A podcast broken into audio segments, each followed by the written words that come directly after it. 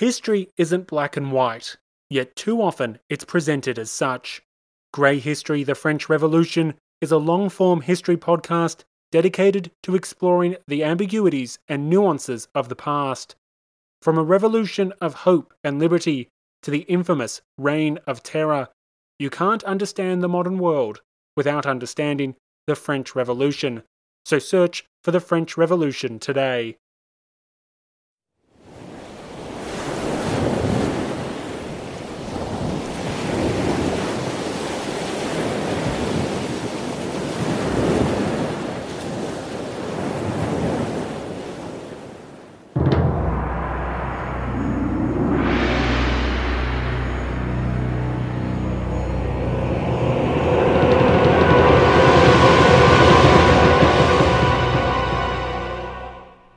Are a parent. Your child has grown to adulthood. Proud of their growth and survival, you give them leave to begin a search for their satisfaction in life. Of course, you hope that the child will remain close and contribute to the household. But, for a time, you let them out to explore their world. Then the child does not return. In a text copied down around 1200 BCE, an ancient Egyptian father lamented the disappearance of his son. Fully grown, the boy had taken a job on a ship. Now he sailed the ocean in distant lands, and the father had not heard from him. The father's name was Menna, his son was Pai-Iri. Menna was concerned. He worried for Pai-Iri's safety, and he wished that he would come home. Over the course of an anguished letter, Menna beseeched his son to come back to safety. This is a letter of need. Quote, High winds foretell for you the coming of the storm, my able seaman lost for the final mooring. I had set good advice of every sort before you, but you never listened.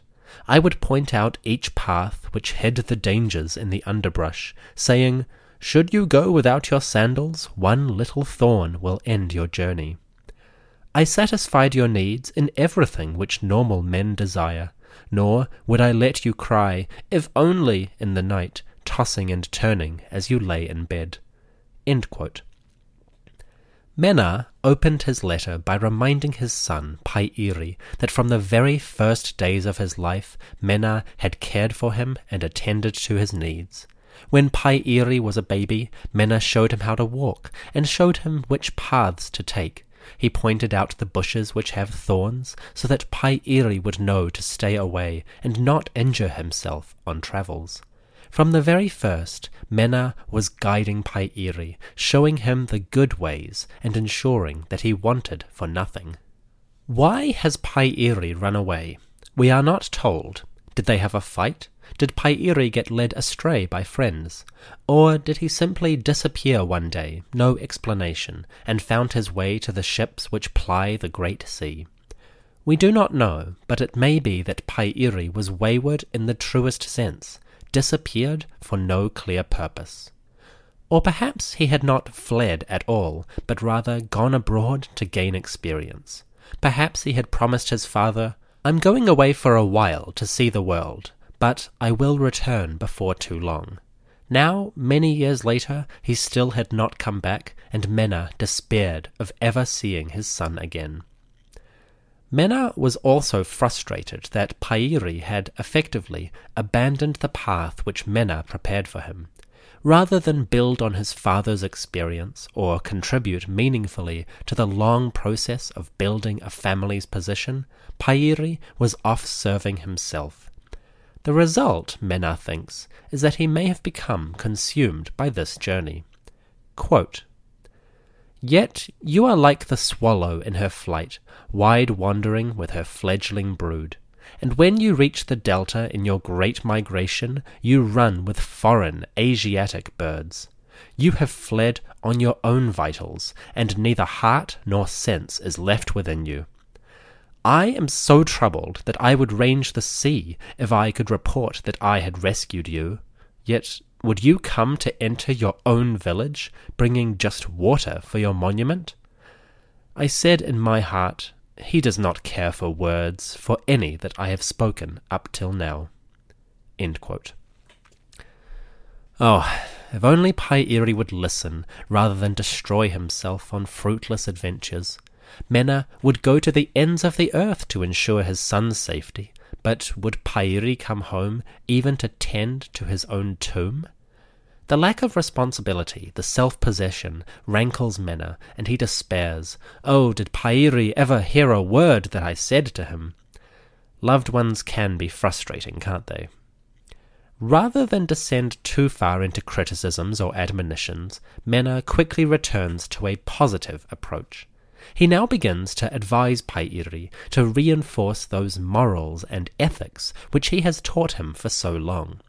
In the process, Menna tries to build a pretty picture of what would happen if Pairi would just return home. Quote, but I must say again what I have said before. Get yourself away from the ramparts of the wicked. Fortify yourself with maxims of the wise, in speech, in name, in deed. And your ship of fools should do likewise. Then, should the ship founder far out in the east, men would address you with the honour due to a lion, even though you stood alone. As for the son who would obey his father, that text holds good for all eternity, they say. But then you did not pause for any admonition with which I warned and warned you long ago. Should you capsize when you take ship, defying me? Should you drift downward to a watery grave? Should you stride wide upon the waves to flee the deep? Still were you lost through your own piloting. And who shall speak the word to my small boat?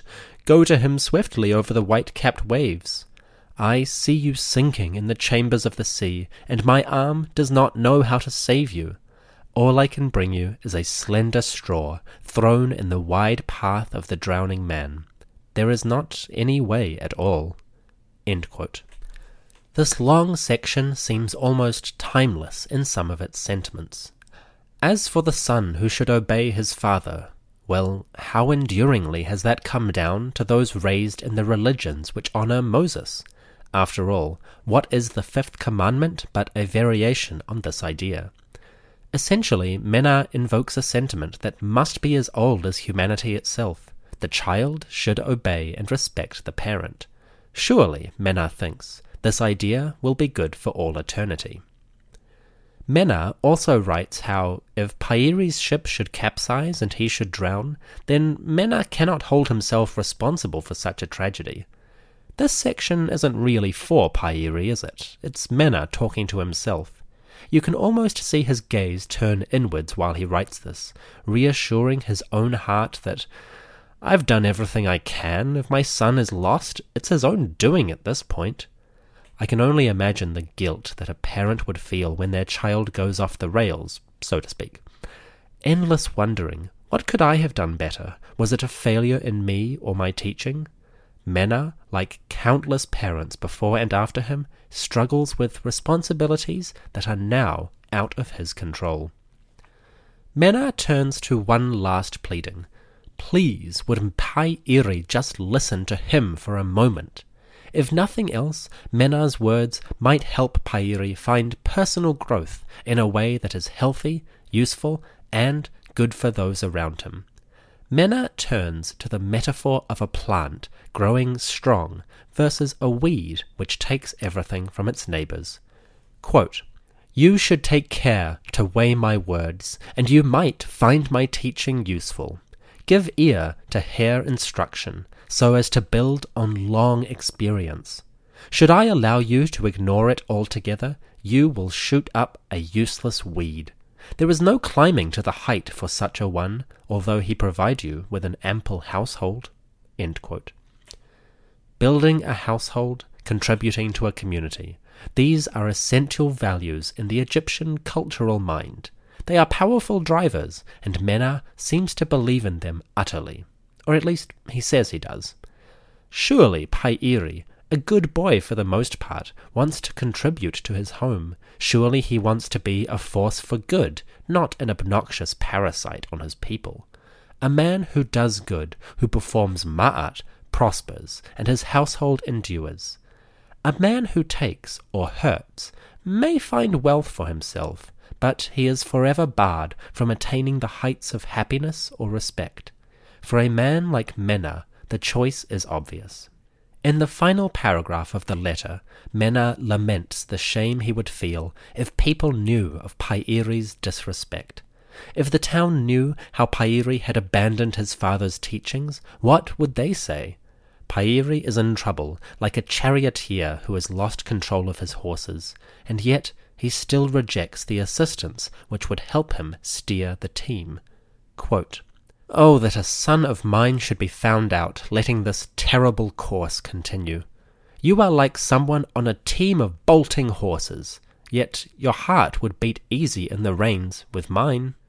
The letter comes to its end, and Menna has nothing more to say. He has given every reason he can think of, cajoled, enticed, and begged. If Pairi will not listen, then Menna does not know what else to do. He signs off with one last flourish. If Pairi will not listen now, at least keep hold of the letter in case he is more amenable in future. Quote, My son, preserve and hold in trust this letter. Some day it might bring you good.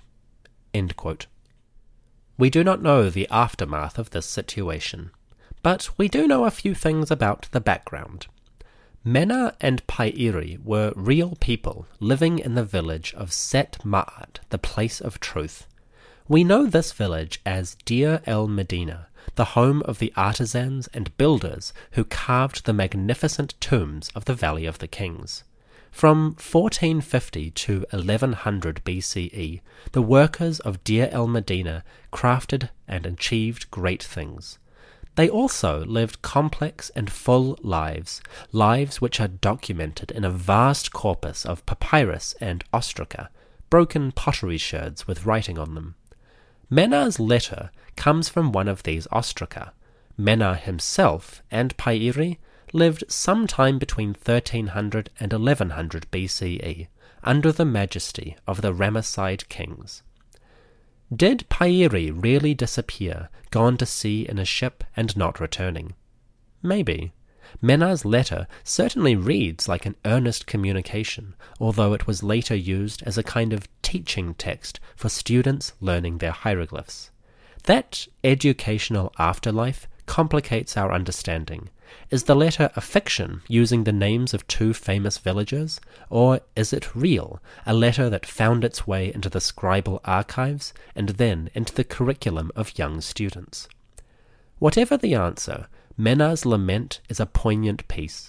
It evokes despair and pain in beautiful language, but also illustrates aspects of the parent child relationship.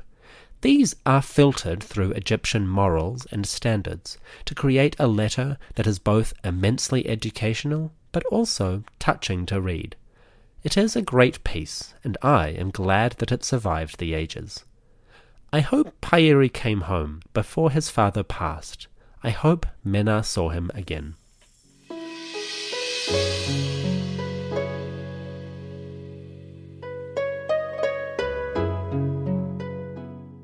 Thank you for listening to this short episode.